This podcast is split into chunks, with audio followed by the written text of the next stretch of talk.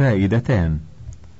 إحداهما لا يمكن أن ترث أنثى من الفروع بالفرض مع وجود ذكر مساو لها بل يرثان بالتعصيب للذكر مثل حظ الأنثيين فإن كان أعلى منها حجبها وإن كان أنزل لم يعصبها إلا إذا استغرق من فوقها الثلثين.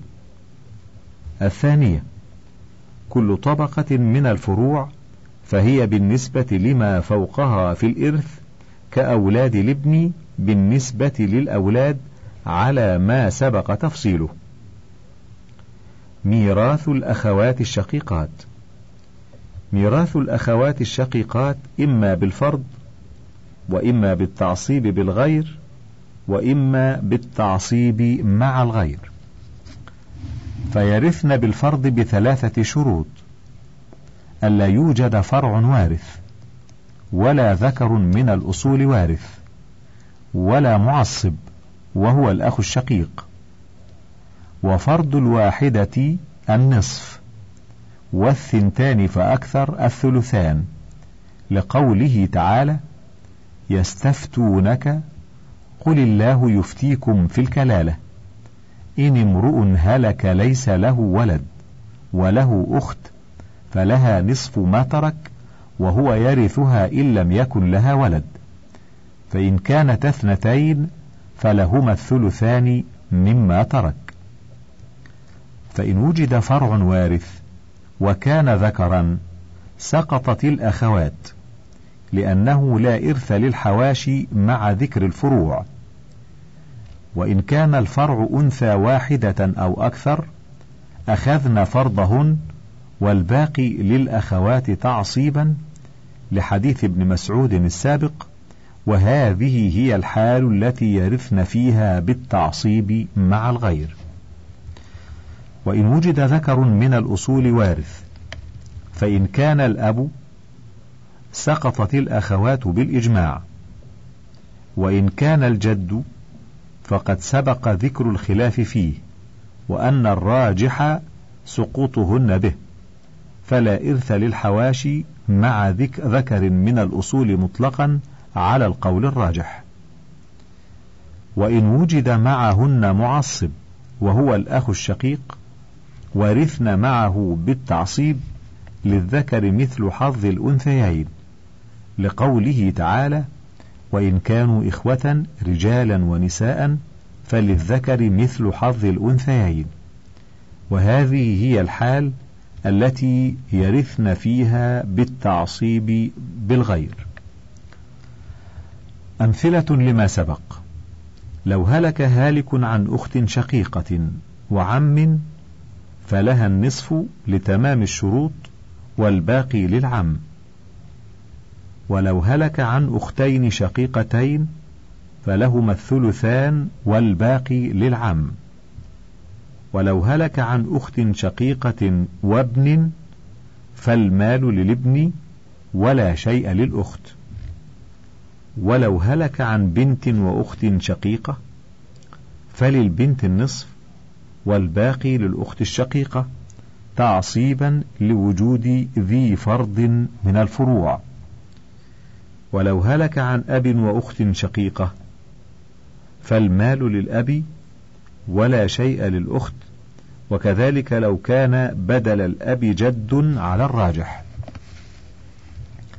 ولو هلك عن أخت شقيقة وأخ شقيق فالمال بينهما تعصيبا للذكر مثل حظ الأنثيين. ميراث الأخوات لأب. ميراث الأخوات لأب كميراث الأخوات الشقيقات على ما سبق تفصيله. بشرط ألا يوجد أحد من الأشقاء. فإن وجد أحد من الأشقاء فإن كان ذكرا سقطت الأخوات لأب.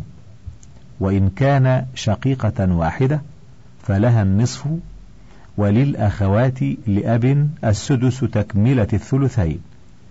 سواء كن واحدة أم أكثر وإن كانت الشقيقات أكثر من واحدة سقطت الأخوات لأب لاستغراق الشقيقات الثلثين إلا أن يعصبهن أخ لأب. أسئلة لما سبق.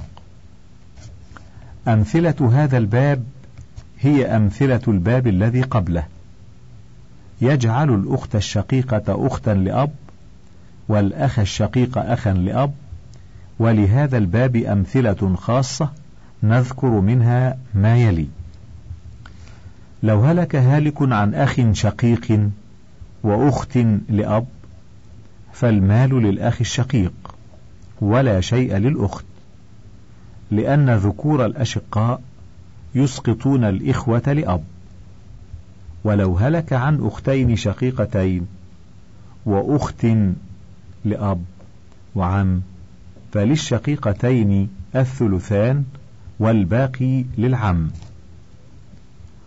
ولا شيء للأخت لأب لاستغراق الشقيقتين الثلثين وعدم المعصب لها. ولو هلك عن أخت شقيقة وأخت لأب وعم فللشقيقة النصف وللأخت لأب السدس تكملة الثلثين والباقي للعم. ولو هلك عن أختين شقيقتين وأخت لأب وأخ لأب فللشقيقتين الثلثان والباقي بين الأخ لأب وأخته تعصيبا للذكر مثل حظ الأنثيين. فائدتان الأولى هؤلاء الأربع أعني البنات وبنات الابن والأخوات الشقيقات أو الأخوات لأب إذا وجد ذكر مماثل لهن درجة ووصفا عصبهن بكل حال فيرثن معه بالتعصيب للذكر مثل حظ الأنثيين. فإن لم يكن مماثلا لهن درجة ووصفا لم يعصبهن إلا ابن الابن النازل مع بنت ابن أعلى منه إذا استغرق من فوقها الثلثين. أما إذا كان الذكر أعلى منها فإنه يسقطها بكل حال. الثانية ابن الأخ لأب وابن الأخ الشقيق لا يعصبان الأخت لأب إذا استغرقت الشقيقات الثلثين بخلاف ابن الابن النازل فيعصب من فوقه من بنات الابن. إذا استغرق من فوقهن الثلثين والفرق بينهما أن الإرث بالولادة أقوى من الإرث بالأخوة وأن ابن الأخ لا يعصب أخته فلا يعصب عمته. ميراث أولاد الأم. لا يرث أولاد الأم إلا إذا لم يوجد للميت فرع وارث ولا ذكر من الأصول وارث. وميراث الواحد منهم السدس والاثنين فأكثر الثلث بينهم بالسوية. لا يفضل ذكر على أنثى لقوله تعالى وإن كان رجل يورث كلالة أو امرأة وله أخ أو أخت فلكل واحد منهما السدس.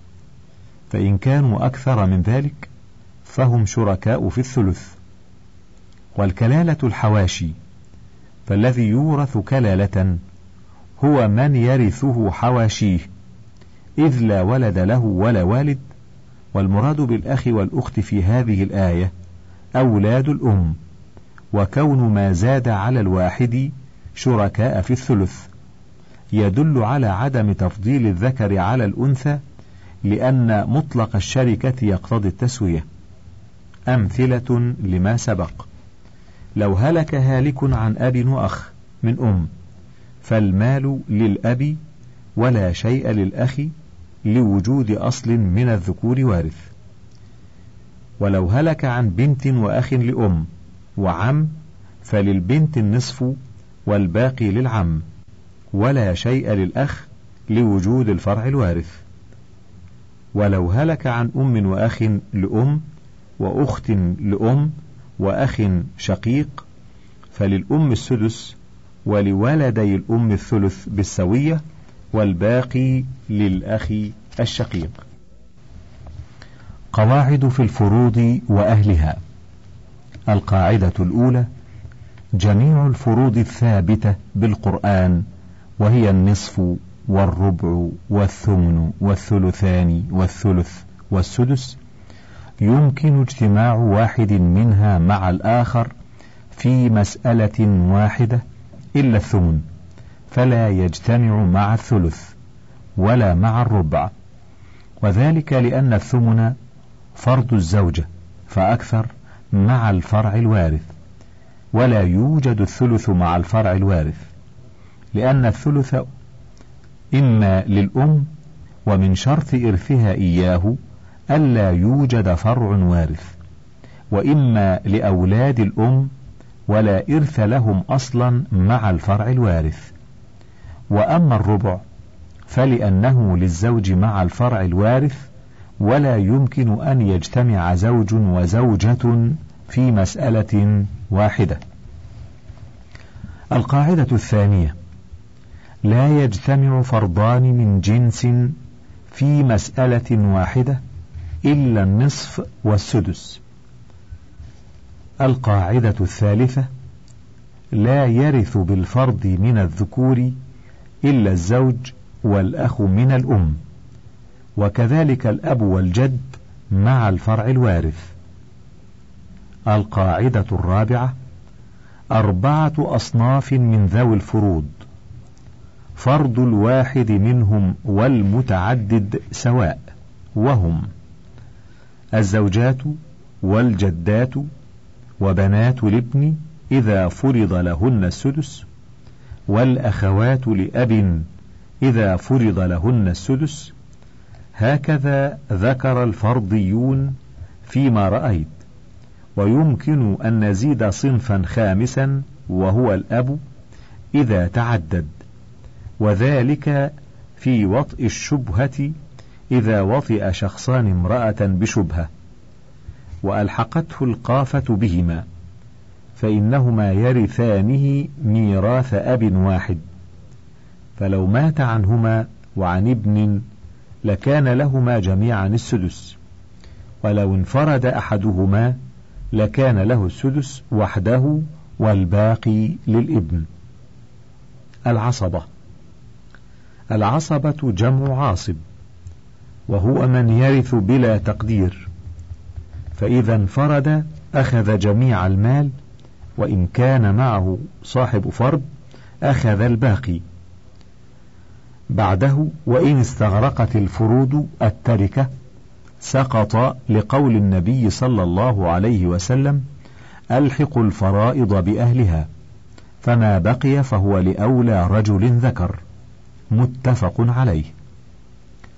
أقسام العصبة. تنقسم العصبة ثلاثة أقسام. عصبة بالنفس وعصبة بالغير وعصبة مع الغير فالعصبة بالنفس هم جميع الذكور الوارثين من الأصول والفروع والحواشي إلا الإخوة من الأم. ثانيا من يرث بالولاء من ذكر أو أنثى كالمعتق والمعتقة. والعصبة بالغير هن البنات وبنات الابن والأخوات الشقيقات والأخوات لأب مع ذكر مماثل لهن درجة ووصفا أو أنزل منهن في بنات الابن خاصة إذا استغرق من فوقهن الثلثين فيرث هؤلاء الأربع مع من كن عصبة به للذكر مثل حظ الأنثيين. والعصبة مع الغير هن الأخوات الشقيقات والأخوات لأب مع إناث الفروع فتجعل الأخوات الشقيقات بمنزلة الإخوة الأشقاء والأخوات لأب بمنزلة الإخوة لأب. جهات العصوبة وترتيب الإرث بها. جهات العصوبة على القول الراجح خمس. مجموعة على الترتيب في قوله بنوة أبوة أخوة عمومة وذو الولد تتمة. فالبنوة يدخل فيها الأبناء وأبناؤهم وإن نزلوا. بمحض الذكور وكذا البنات وبنات الابن مع ذكر معصب لهن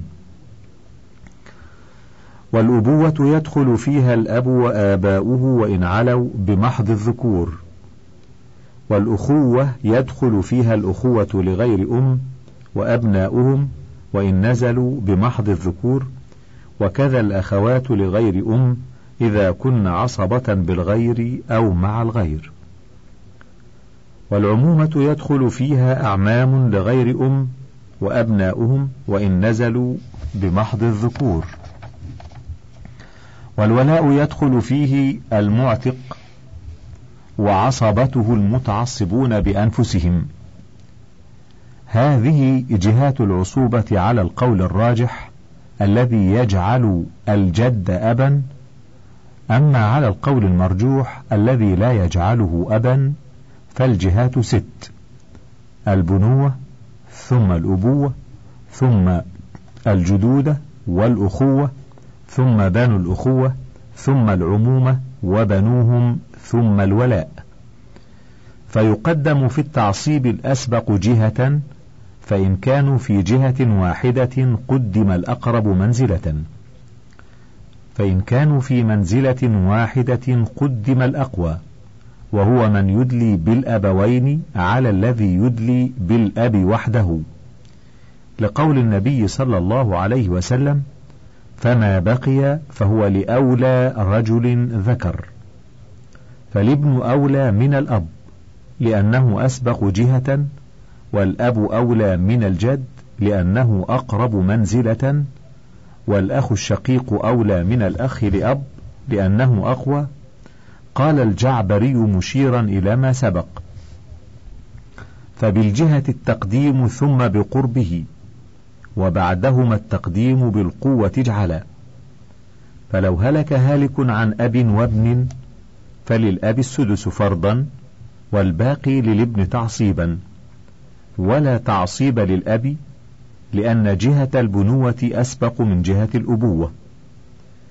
ولو هلك عن زوجة وابن وابن ابن فللزوجة الثمن والباقي للابن وحده لأنه أقرب منزلة. ولو هلك عن عم أبيه وابن ابن ابن ابن عمه فالمال لابن العم النازل دون عم الأب لأن ابن العم يتصل بالميت في الجد وعم أبيه يتصل به في أبي الجد. فابن العم أقرب منزلة. ولو هلك عن أخ لأب وابن أخ شقيق فالمال للأخ لأنه أقرب منزلة ولم نعتبر قوة الثاني لأن قرب المنزلة مقدم على القوة.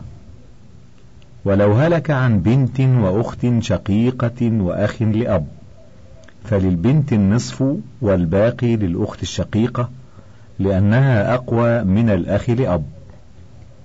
فوائد الفائدة الأولى سبق أن العاصب إذا استغرقت الفروض التركة سقط فعلى هذا يسقط الإخوة الأشقاء في الحمارية وهي زوج وأم أو جدة فأكثر وعدد من أولاد الأم وعصبة من الأشقاء. فلو هلكت امرأة عن زوج وأم وأخوين من أم وأخ شقيق فالمسألة من ستة. للزوج النصف ثلاثة وللأم السدس واحد وللأخوين من أم الثلث اثنان ولا شيء للأخ الشقيق. لقول النبي صلى الله عليه وسلم ألحقوا الفرائض بأهلها فما بقي فهو لأولى رجل ذكر. فإذا ألحقنا بهؤلاء فرائضهم التي فرضها الله لهم بنص القرآن لم يبق للأخ الشقيق شيء فيسقط بمقتضى النص. وكل قياس خالفه فهو فاسد. يجب نبذه لمعارضته النص. وتسمى هذه المسألة أيضا المشركة لأن مذهب مالك والشافعي رحمهما الله التشريك فيها بين الإخوة الأشقاء والإخوة لأم في الثلث وهو آخر الروايتين عن عمر وإحدى الروايتين عن زيد بن ثابت رضي الله عنهما. والصواب عدم التشريك لأنه مقتضى النص كما سبق. ولو كان بدل الزوج زوجة لكان لها الربع وللأم السدس وللأخوين من أم الثلث والباقي للأخ الشقيق. ولو كانوا مئة أخ. ولو كان بدل الأخوين من أم أخ واحد لكان للزوج النصف وللأم السدس وللأخ من الأم السدس والباقي للأخ الشقيق. ولو كان معه ألف أخ. ولو كان بدل الأخ الشقيق أخت شقيقة لكان للزوج النصف وللأم السدس وللأخوين من أم الثلث وللأخت الشقيقة النصف وتعول إلى تسعة. فإن كان معها أخت أخرى فرض لهما الثلثان وعالت إلى عشرة. ولا تشريك في هذه المسائل وهذا دليل على ضعف القول بالتشريك في مسألة المشركة. الثانية علم مما سبق أنه لا يرث بنو أبي الميت إلا على مع بني أبيه الأقرب وإن نزلوا. لأن بني أبيه الأقرب أقرب منزلة. فإن من يجتمع بالميت في الجد مثلا أقرب ممن يجتمع به في أبي الجد. ولذلك كان بنو الإخوة وإن نزلوا أولى من الأعمام وإن قربوا. فلو هلك هالك عن عم جده وابن ابن ابن ابن عم أبيه كان المال للثاني لأنه أقرب منزلة. الثالثة لا يتصور التقديم بالقوة إلا في الإخوة والأعمام وأبنائهم وإن نزلوا. الرابعة ترتيب عصبة المعتق في التقديم كترتيب عصبة النسب لكن لا يرث إلا العصبة بأنفسهم. فلو هلك العتيق عن ابن معتقه وأخي معتقه كان المال للأول لأنه أسبق جهة. ولو هلك عن ابن معتقه وابن ابن معتقه فالمال للأول لأنه أقرب منزلة. ولو هلك عن أخي معتقه الشقيق وأخيه من أبيه فالمال للأول لأنه أقوى. ولو هلك عن ابن معتقه وبنت معتقه فالمال للابن لأنه هو العاصب بالنفس والبنت عاصبة بالغير. الخامسة قد يرث الشخص بالفرض والتعصيب من جهة واحدة كما سبق في الأب والجد مع إناث الفروع. وقد يجتمع في الشخص جهة فرض وجهة تعصيب فيرث بهما إن لم تحجبا أو إحداهما. فلو تزوج بنت عمه فهلكت عنه فله النصف فرضا لأنه زوج والباقي تعصيبا لأنه ابن عم. وإن حجبتا لم يرث. فلو هلك عن بنت وعم وابن عم هو أخ من أم فللبنت النصف والباقي للعم ولا شيء لابن العم بجهة الفرض لأن البنت تحجبه ولا بجهة التعصيب لأن العم يحجبه. وإن حجبت إحداهما ورث بالأخرى فقط. فلو هلك عن بنت وابني عم أحدهما أخ من أم فللبنت النصف والباقي لابني العم تعصيبا بالسوية. ولا إرث للأخ من الأم بالفرض لأن البنت تحجبه ولو هلكت امرأة عن عم وابن عم هو زوج فلابن عمها النصف فرضا لأنه زوج والباقي للعم.